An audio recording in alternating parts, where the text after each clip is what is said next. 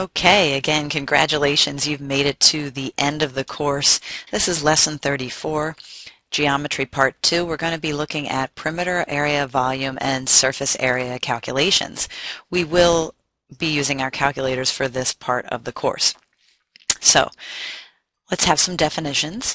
Two measures of plane figures that are very, very important as you're heading up through that the math ladder, like I said, climbing that math ladder, is the distance around a plane figure called the perimeter or the circumference, and the area of the plane figure. So the number of square units in the interior of a plane figure is called the area. So we'll be having a heavy focus on perimeter and area, and then we'll, we'll soon look at volume as well. Okay, let's begin simple and build a rectangle. And I will assume that you will devote these formulas to heart. If we come upon a formula that I don't want you to devote to memory, I'll let you know. Um, but I want you to be able to compute the perimeter of a rectangle. So you can just memorize this formula, uh, 2L plus 2W, or if you think about it, if perimeter is just the distance around the object, an easier way to say it is just add all sides. That's just an easier way to think about it. So let's take a look at this example. It says find the perimeter. Well, this is 8. Well, if it's a rectangle, then this side must also be 8, 8 feet. And if this is 7, then this side must also be 7.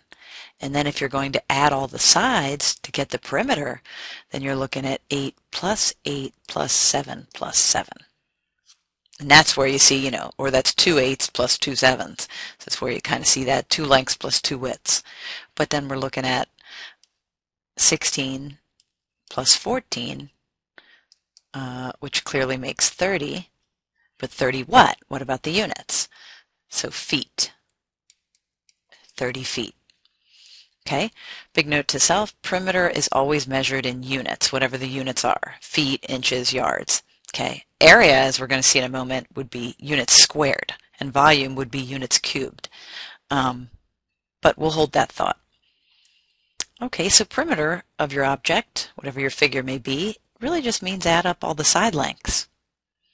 Okay, uh, let's try another on the next slide. Now with a square, you know that all sides are, are congruent, are equal. So you could memorize the formula 4 times the side length or you could just say, hey, I'm going to add up the four side lengths. So if you have to find the perimeter of a square that has a side length of 12, you could say 12 plus 12 plus 12 plus 12. Or you could say that's the same as 4 times 12. No matter what, you're still arriving at 48 centimeters for the perimeter of a square that has side length of 12. Okay? Hope that helps. Now let's try perimeter of a triangle. And again, all these you would be devoting to heart, these procedures. So you, the good news is with perimeter, you're not really memorizing a formula per se. You're just knowing that you're adding up all the side lengths. Speaking of, a triangle has three sides. So let's take a look. If this is 7, and if this is 9, and if this is 12, and by the way, I'm not going to get tricky. Notice the units are all feet. If the units were sort of mi mismatched, like feet and inches or yards, you know, you'd have to do your conversions, but I'm not going to go into conversions uh, right here at the tail end. So to get perimeter then for this one, we'll just do 12 plus 9 plus 7. So you've got 21 plus 7, which is 28. And there's where you see the answer, 28 feet. Okay, so if you're making a general rule, the perimeter of a polygon is the sum of the lengths of its sides. Okay, uh, let's go to the next slide. Circumference of a circle. Now, obviously a circle doesn't have those hard edges, right? so circumference is the distance around the circle. So if I'm a little particle traveling all the way around the circle, how far did I travel? Uh, well, that depends on the diameter of the circle. So what's really cool, and you can I put a little snippet here, a website you can uh, actually check out the history of pi because they knew this even in ancient times that the circumference divided by the diameter is always results in the same ratio, pi. which is about 3.14. So I really encourage you to look into the history of pi, which is quite fascinating. But what I'm getting at is if they knew that circumference divided by diameter is always this same ratio pi, then you can manipulate the formula. See, you can cross multiply, say, and then say that c is equal to pi times diameter. So you can calculate the circumference then by simply taking pi, 3.14, times whatever the diameter of your circle is. Okay, so now you do want to devote this to heart. So we can memorize that circumference equals pi times diameter. Now, since diameter is twice the radius, then a different way of expressing that formula would be 2 pi r. Feel free to memorize either one of those forms. I like to pi d. I always say pi d. So let's dive into this example. Find the perimeter, or the, which means the circumference of this circle. Well, if I know from here to here is 8, then I know the whole way across is 16. So note to self, diameter is 16. So I can use the 2 pi r formula. Or I just want to note to self, I could use the pi d formula. Either way, I'm going to arrive at pi times 16 because even here 2 times 8 is 16 and 16 times pi. Now in terms of, uh, you can use 3.14. I do want to show you this though. A lot of calculators have the pi button on them. So I can hit 16 times 3.14 and get approximately 50.24. Or I do want to mention if you're using the pi button, which is right here, times 16, you're going to get a slightly different answer, and that's because we had chopped off the decimal. So don't be think you're crazy if you get a different answer when you use the pi button. It's taking the decimal expansion out. In fact, if you want to take a look at the expansion of pi, it's actually 3.141592654, etc. And it actually never terminates and never repeats. But for this course, it's perfectly fine if you use 3.14. Okay? So I do want to mention that, or use pi button. Okay, let's take a look at the next example. Now we're going to look at area. So when we start talking about area, we, we're looking at the interior space, like as if you were going to paint this plane, plane figure or put an area rug on top of there right? So I'm giving you this little cheat sheet, um, but I want you to memorize this and be comfortable applying these formulas in future courses. So uh, we have a area length times width of a rectangle, side times side for a square, 1 half BH for a triangle, BH for a parallelogram, and a 1 half small base plus big base times height for the trapezoid. Now you have this here in your notes that you've printed out on iTunes. What I'm going to do on the next slide is just dive right in and apply it. So you, you just want to be comfortable grabbing any of those situations at any time and applying those formulas. So here we go. Area is always measured in square units. When finding the area of a figure, check to make sure that all your measurements are the same units before you make your calculations. So here we're all in yards okay? And I want to find the area of this figure. So first thing you do is you should grab the formula, 1 half little b plus big B times the height. That's for because it's a trapezoid. So I grab the formula and I start plugging and chugging. Okay, little b means little base. So your little base is this, 3. Big B is your big base, which is this base here, which is 5. You might be thinking, what's the height? the height of your trapezoid is, uh, you know, makes a 90 degree with its bases. Uh, so your height is 3, and then times a half. And all I have to do is crunch that out. I can do it on a calculator or in my head here. 3 plus 5 makes 8. Now, if you're just kind of moving left to right, half times 8, or half of 8, is 4. And 4 times 3 is then 12. But check out the units. You could say 12 yards squared or square yards. You could say it either way.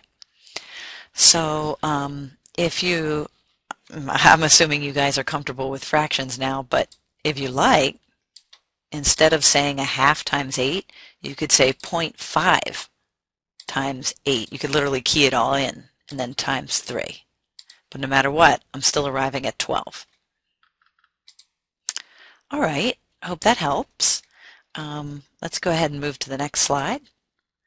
Let's find the area of this figure. Now, style-wise, you may want to chop it. What I'm getting at is chop it into, you know, rectangle 1 and rectangle 2. Okay, that's what I'm going to do. So um, rectangle 1, to get the area of rectangle 1, I take its length times its width. Well, its length is 7, and its width is 12. Okay, now I'm going to take a look at rectangle 2. So you kind of chop it into the two different rectangles and then add their areas together. I'll do the, now rectangle 2, I'm going to focus in on this rectangle here. And it's kind of like, what if I wanted this area, just this area right here? Well, then I'd have to know this width here, which I do, which is 5. But, this is big, I'd have to know from here all the way to here. And the thing is, it's not 19. So if it's not 19, what is it?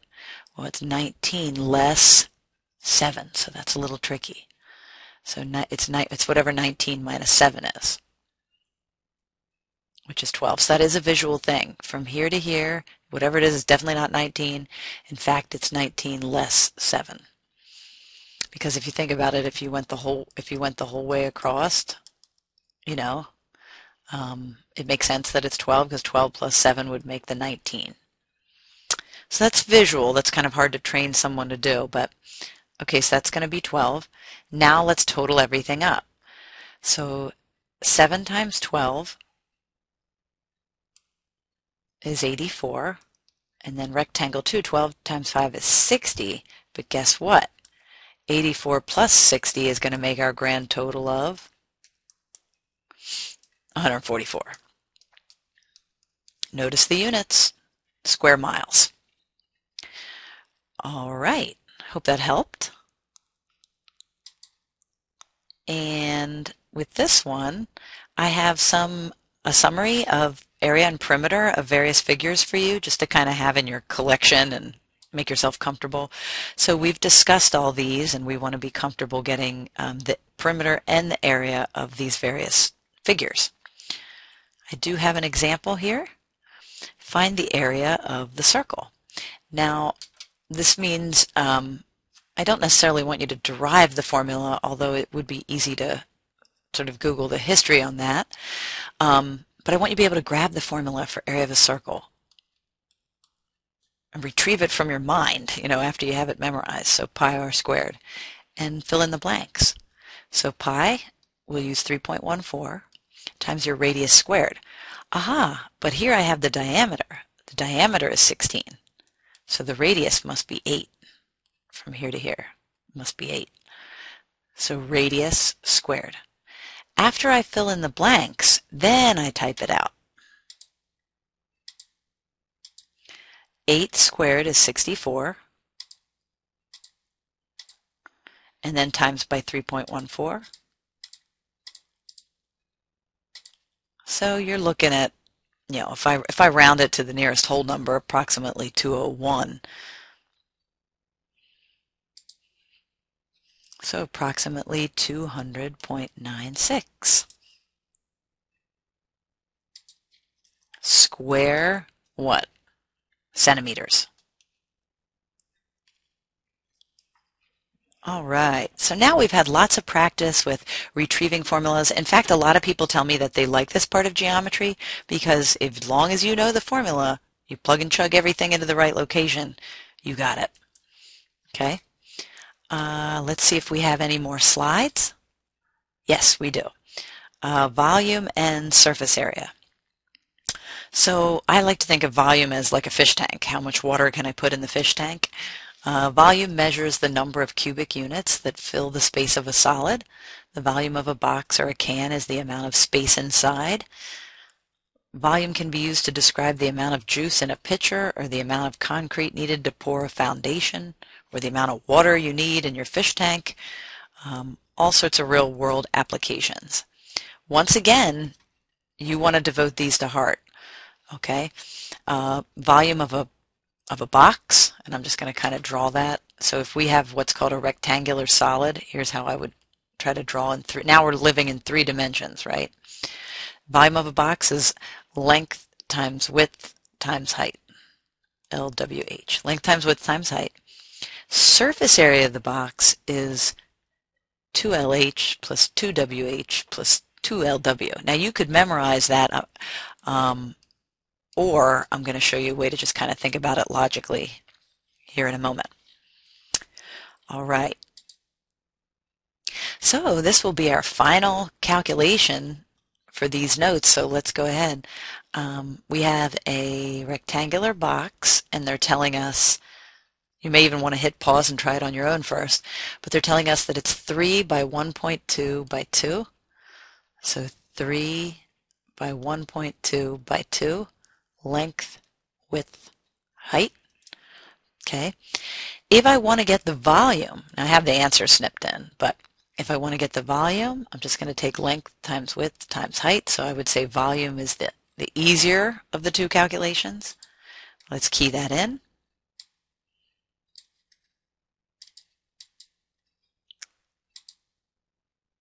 So we're going to take 3 times 1.2 times 2, 7.2. So now we see where the 7.2 cubic feet came from.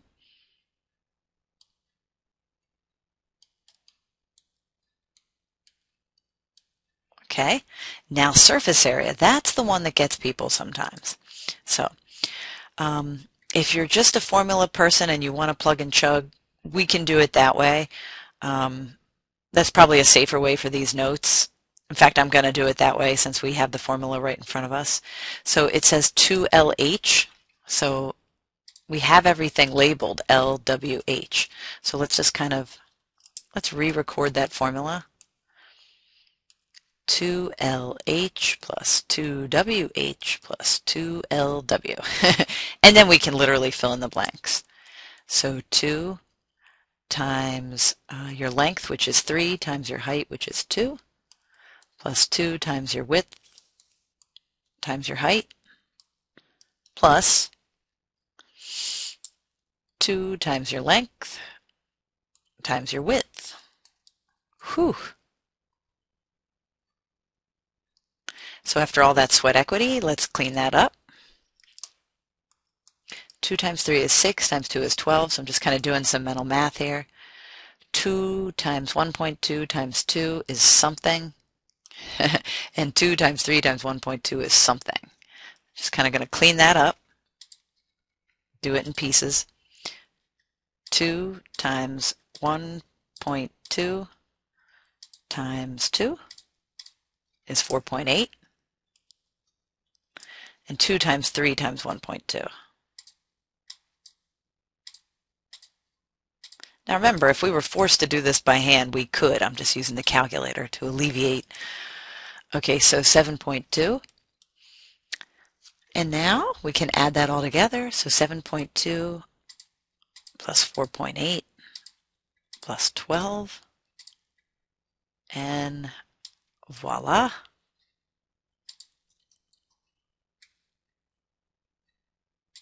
We got 24, and I have the answer snipped here. Surface area is 24 square feet. Notice the units, square footage for area, cubic footage for volume. All right, and I was thinking about it, and that probably is your safest way to deal with surface area of a box is just by grabbing this formula and uh, and basing it off of your, your drawing that you had labeled. Okay? Um, Little side note, so the only formulas I make you memorize this for this course is the volume and surface area of the box. I do have a list here of other volume formulas for other figures that would probably be important. I snipped it from the Martin Gay textbook. And uh, these aside from the box, like the sphere, the cylinder, and the cone, I would give those to you and you would just have to apply them. But I just wanted you to have them there for your records. Okay? Um, I believe that sums it up. Congratulations. Good job out there.